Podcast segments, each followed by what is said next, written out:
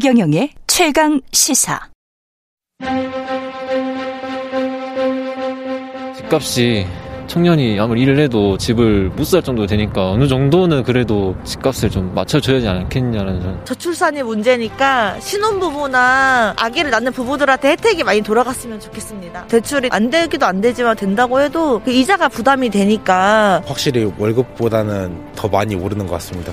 뭐 음식 사 먹는 것도 그렇고 반찬 준비하는 것도 그렇고 물가가 그래도 안정화가 됐으면 좋겠습니다. 요식업 쪽은 좀 힘들다고 합니다. 코로나 이런 것 쪽으로 해가지고 우선은 매출도 그렇고 지금 그 전으로도 뭐 보상이나 이런 게 조금 부족했던 것 같다고 생각합니다. 서로 격차가 좁혀져야 되는데 잘 사는 사람은 너무 잘 살고 그렇지 않은 사람은 너무 정작 일자리는 없어요. 제대로 된 일자리가 없다는 거지. 다 쪼개져 갖고. 그러니까 노동시장 구조가 조금 변화가 있어야 된다고. 그리고 청년들이 결혼을 안 한다 그러는데 그 현실이 그러니까 참 안타깝더라고요.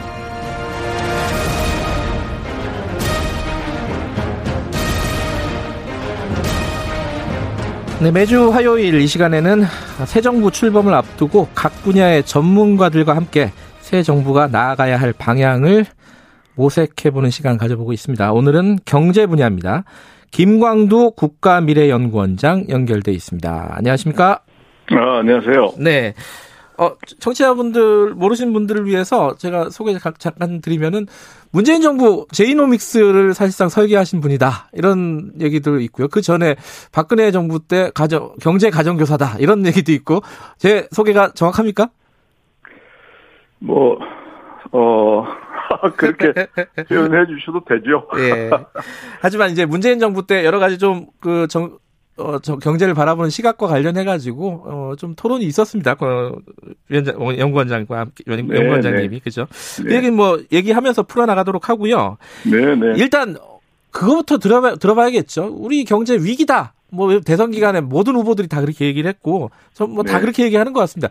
실제로, 어느 정도, 뭐가 위기고, 어느 정도로 위기인지 좀, 먼저 그걸 좀 개괄해 주시죠. 네, 뭐, 정치인들은 좀 과장해서 얘기들을 잘 하죠. 네. 근데 우선 지난 지난해 11월부터 어, 그 수출이 좀 잘 되는 그런 흐름이 있어서 네. 어, 약간 좋아지는 그런 게 11월, 12월, 1월 쪽에 나타나고 있어요. 네. 그래서 이건 일단 기대를 해 보는데 네. 전체적으로 이제 그뭐 좋지 않다 이렇게 얘기 나오는 그 이유는 네. 우리의 그 내부적 구조가 좀 취약해졌어요 그 동안에. 네. 대표적으로 민생지수라는 게 있는데 이게 이제 서민 생활이 좋아졌느냐 나빠졌느냐 하는 거를 보는 건데 네. 이게 그 문재인 정부 들어와서 수준이 한 90 정도 돼요. 음. 이게 이제 박근혜 정부 때 97이었습니다. 네. 그러니까 전체적으로 서민 생활이 어려워졌다는 걸 볼 수 있고 네. 구조적으로 보면은 부채가 많이 늘어났어요. 네. 정부 부채뿐만 아니라 민간 부채, 기업 부채도 음. 아주 빠른 속도로 늘어났습니다. 네. 그래서 우리 국민 소득의 3배 이상이에요. 이걸 다 합하면은. 네. 그러니까 우리가 몸이 무거워진 거죠. 음. 체중이 아주 과다 체중이 됐다. 네. 그래서 이러면 이제 성인병에 많이 걸리지 않습니까? 네. 그래서 염려하는 거고 또 하나 일자리도 통계적으로는 괜찮게 나오는데 네. 이게 주로 60대 이상의 파트타임 일하시는 분들이 그 비중이 커요. 네. 거기다가 이게 보건복지 사회 정부가 이 그 임금을 지급하는 그런 게 크기 때문에 좋은 일자리는 줄었다. 음. 이게 이제 또 염려를 하고 있고 네. 더 나아가서는 양극화가 심화됐어요. 네. 이건 이제 돈을 좀 많이 풀다 보니까 음. 그돈 푸는 게 부자들한테 갔죠. 네. 그래서 아파트 값 오르고 증권 값 오르고 해서 어, 돈 없는 분들은 더 큰 박탈감을 느끼고 있는 문제가 생겼고 네. 이런 것들을 다 해결하려면은 성장 동력이 강하면 예. 해결이 될 수 있거든요. 돈을 계속해서 많이 벌면 뭐 부채도 갚을 수 있고 일자리도 생길 수 있는 거니까. 네. 그런데 부실지무 기업이 증가하고 있어요. 음. 그래서 이것은 뭐 다른 거하고 합해서 성장 동력이 약화되고 있는 현상이다. 음. 이래서 종합적으로 구조적으로 많이 취약한 상태고 예. 이런 취약한 상태인데 밖에서 변화가 많죠. 네. 어, 뭐, 그냥 우리가 피부로 느끼는 거는 우크라이나 그 사태 때문에 이제 기름값 엄청 올랐잖아요. 네. 거기에 덧붙여서 미국과 중국이 이렇게 이제 서로 대립하게 되니까 예. 우리가 그동안에 수출을 주로 하기 위해서 가졌던 그 여건이 많이 바뀌고 있어요. 네. 나빠지고 있죠. 다자주의라는 그런 질서가 이제 바뀌고 있고 기술 패권주의 선진국들이 서로 이제 기술을 안 주겠다 하는 게 늘어나고 있고 우리가 탄소 배출을 많이 하는 나라입니다. 네. 그런데 이제 국제적으로 탄소 배출을 좀 줄여 나가야 되겠다 하는 그 흐름이 생겼거든요. 네. 그래서 국내적으로 구조가 어려운데 밖에서 또 이렇게 변화가 심해서 네. 이 대응할 수 있는 능력이 우리한테 어느 정도 있느냐 음. 이런 면에서 이제 그 위기 의식을 가지신 분들이 있죠. 근데 지금 말씀하신 거는 단순히 이제 최근 한 2, 3년 동안의 이 코로나 팬데믹 이 부분에 대한 어려움을 넘어서서 좀 중장기적인 지금 말씀을 하신 거죠? 어 그렇죠. 음. 이제 경제라는 게 네. 1, 2년 갖고 볼 수가 없어요. 네. 경제 현상이라는 거는 어떤 구조가 형성이 되면서 그 결과로 현상이 나타나기 때문에 네. 그래서 구조가 어떻게 지금 되어 있느냐 음. 이거에 따라서 앞으로 대응할 능력이 있느냐 없느냐를 판단할 수 있기 때문에 예. 구조를 항상 봐야 됩니다. 그런데 지금 말씀하시는 걸 들어보면은 조금 암울합니다. 이게 아, 잘하면 잘하면 또 극복할 수 있죠. 그래 아니 부채 문제, 일자리 문제, 양극화 문제, 성장 동력, 대외적인 위기. 아, 이게 하나 마- 만만한 게 없는데 이거 네. 어떻게 해야 되느냐? 이제 이게 문제 아니겠습니까? 그렇죠. 음. 자, 그럼 두 가지를 여쭤볼게요. 하나는 자, 문재인 정부 5년 동안에 어떻게 잘 했는가? 요 부분의 평가에 대한 문제가 있고 앞으로 어떻게 해야 되는가 이 부분이 있습니다. 먼저 앞부분부터 얘기를 하시죠. 그 문재인 정부 5년을 평가하신다면 어떻습니까? 예, 그 사실 시험지에다가 답안지 써놓고 평가하기 쉬운데 네. 경제 전체를 놓고 평가하는 거는 쉽진 않은데요. 예. 단지 문재인 정부가 그 양극화, 네. 어, 그러니까 경제적 약자를 도와주기 위해서 노력했어요. 예, 예. 그런데 그 경제적 약자를 도와주려는 방법이 네. 어, 세련되지 못해서 음. 결과적으로는 양극화가 더 심화됐고 성장 동력이 약화됐고 음. 민생이 더 나빠졌기 때문에 네. 잘했다고 얘기할 수는 없고요. 네. 문제는 이제 앞으로 어떻게 해야 되느냐 네. 하는 게 중요한 그렇죠. 건데 예. 여기서 문재인 정부가 실패한 아, 실패했다고 보여지는 그 원인에 대해서 함께 생각해 봐야 돼요. 그것은 네.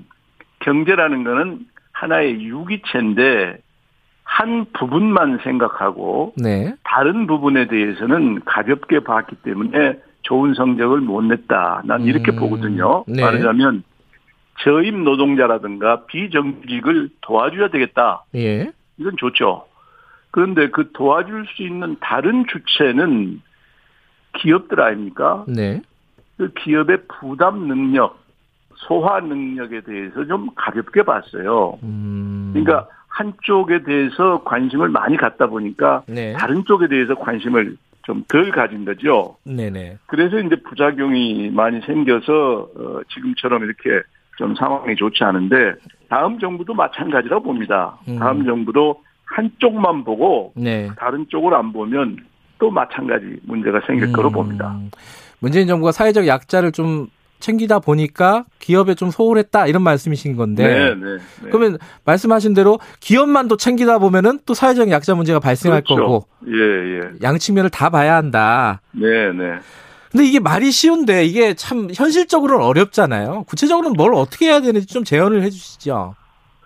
그러니까 지금 이제 어제 그 당선인께서 어, 경제단체장들을 만났지 않습니까? 네. 이제 이런 그 흐름은 이 기업의 여러 가지 애로를 좀 듣고 그걸 네. 해결해 주겠다 이런 건 좋은데 그 동안에 이제 윤 당선이 쭉 주장해 온 것이 이 자유 시장 경제의 그 정신을 최대한 살리겠다 하는 거였어요. 예. 그거하고 이러한 그 흐름하고 연결이 돼서 염려되는 부분이 그러면 경제적 약자들에 네. 대한 배려는 어떻게 되는 거냐. 음흠. 이게 이제 좀 염려되는 또 부분으로 남는 거거든요. 네. 그러니까 이 둘의 그 유기체에서 각자 차지하는 그 부분이 있는 거고 네. 그두 부분 간의 상호작용이 있기 때문에 네. 함께 봐야 되는 거다. 네. 그래서 어, 지난번 아니, 저, 문정부가 사회적 약자에 지나치게 치중하다 보니까 결과적으로 좀 좋지 않았듯이 네. 이 다음 정부도 지나치게 기업에만 치중하면 음. 이 사회적 분열 현상이 더 심화될 수 있다. 네. 그 점에 유의해서 해야 된다. 네. 그렇게 생각됩니다. 경제란 유기체를 전체적으로 좀 바라봐 달라 이런 말씀이시네요. 그렇죠. 그러니까 잘못하면 이 소위 기득권, 네. 이 기득권에 매몰될 수가 있어요. 음. 이쪽 그 기업 중심으로 모든 걸 생각하다 보면은 네. 그건 경계해야죠. 음. 그 원장님께서 지금 평소에 주장하는 지론 중에 하나가 이 기득권 카르텔을 해체해야 된다는 거잖아요. 네, 네. 이게 이제 기업 부분도 있을 거고 지금 말씀하신 대로 어, 네. 기업이라는 뭐 기득권만 챙기다 보면 또 사회적 약자를 놓치는 경우가 있다 이런 말씀을 음. 해주신 건데 그거 말고도 이건 좀 폭넓은 개념 아닙니까? 그 기득권 카르텔이라는 거는? 어, 이건 뭐 사회적으로도 생각할 수 있고 네. 그런데 이제 저는 경제 현상에 네, 그 관해서 얘기하는 건데 네, 에, 이 기득권 카르텔이라는 말을 꺼낸 이유는 네, 현재 우리가 경제를 다시 활성화시키기 위해서 쓸 수 있는 정책 수단이 네. 많지가 않아요. 음, 재정 수단이라든가 금융 수단을 쓰기가 지금 어 좋지 않은 상황입니다. 아까 말씀하신 부채 문제라든가 이런 것 때문인 건가요? 어 그렇죠. 재정이 음. 지금 국가 부채가 현재 저 공공 부분 국가 부채로 보면은 GDP의 66% 수준이에요. 네, 아마 지난해 말로 따지면 더 됐을 겁니다. 이게 네. 2020년으로 따지는 거니까. 예, 그런데 적정 국가 부채라는 게 있어요. 네, 그거는 국가 부채가 그보다 더 넘어가면 이제 국민의 후생이 오히려 감소한다는 개념인데 네, 그 수준에 이미 달했다고 평가를 받고 있어요. 음, 그러니까 정부가 또 재정을 동원해서 뭘 하기가 마땅치 않고 네, 금융은 이미 통화량이 엄청납니다. 음. 3,600조 이상이 돌아다니는 통화량인데 네, 그리고 세계적으로 코로나 극복 때문에 통화량을 많이 늘렸다가 지금은 이제 줄여가고 있는 추세고 금리도 다시 올리는 추세거든요. 그렇죠. 우리도 지금 실물에 비해서 통화량이 너무 많아요. 네, 그래서 이거 줄여야 되는 상황이고 해서 재정이나 금융수단을 쓰는데 어려움이 있어요. 그럼 음. 뭐냐 이제 제도적으로 접근을 할 수밖에 없는데 음, 그 제도의 핵심은 결국 혁신 활동을 촉진하는 방향으로 어, 바꾸게 되면은 그러면 민간 부분에서 네, 이 혁신 활동이 많이 일어나게 되고 그것이 경제의 어떤 그 새로운 분위기를 만들 수 있고 그것이 투자로 연결되기 때문에 결국 경제 성장으로 연결될 수 있다. 그래서 제도적 접근을 저는 생각하는 거고 그 네. 제도적 접근 중에 대표적인 것이 기득권 칼퇴를 해체하는 거다. 음, 그렇게 봐요.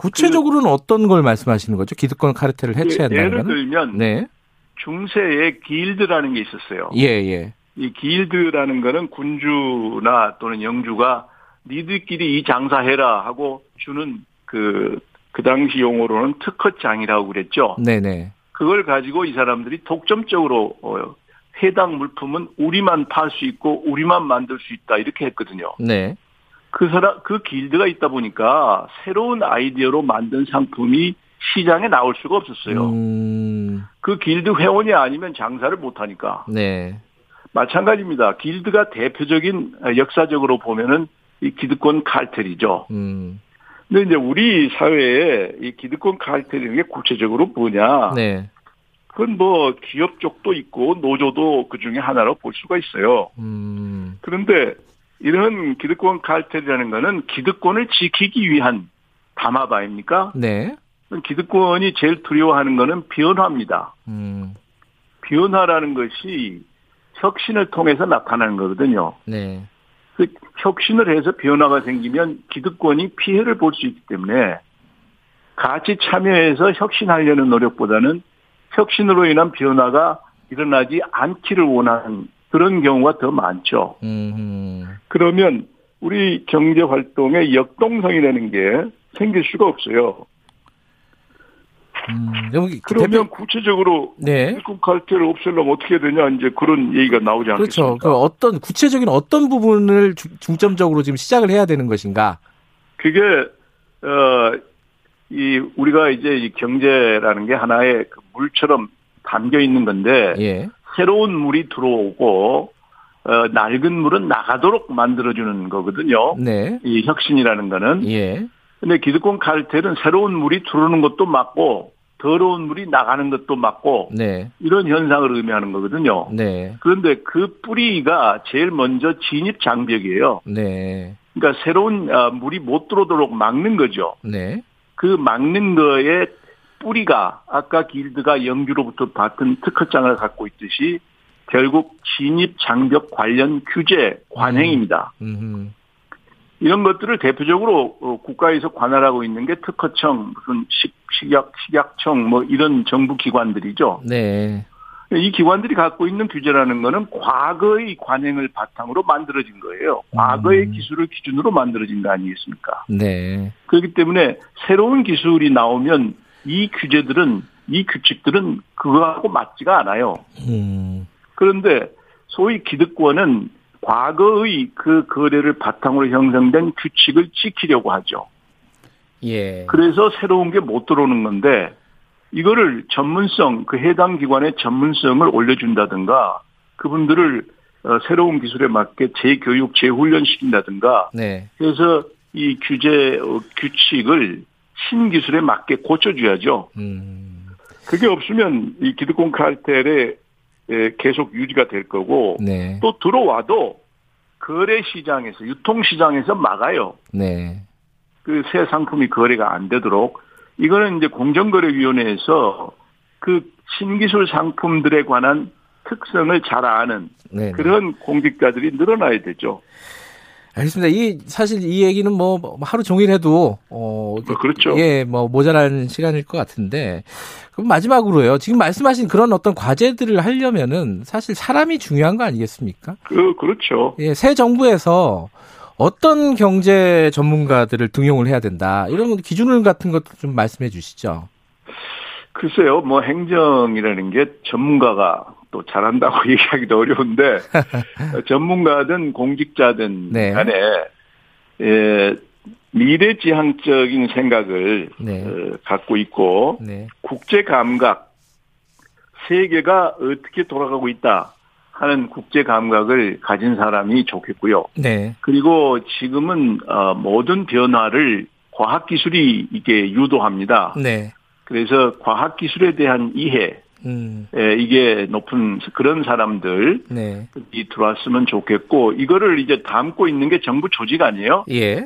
그 정부 조직이 이런 사람들이 서로 협조해서 활동할 수 있도록 소위 플랫폼 정부 음. 어, 형태로 재편될 필요가 있다 그렇게 음. 생각합니다.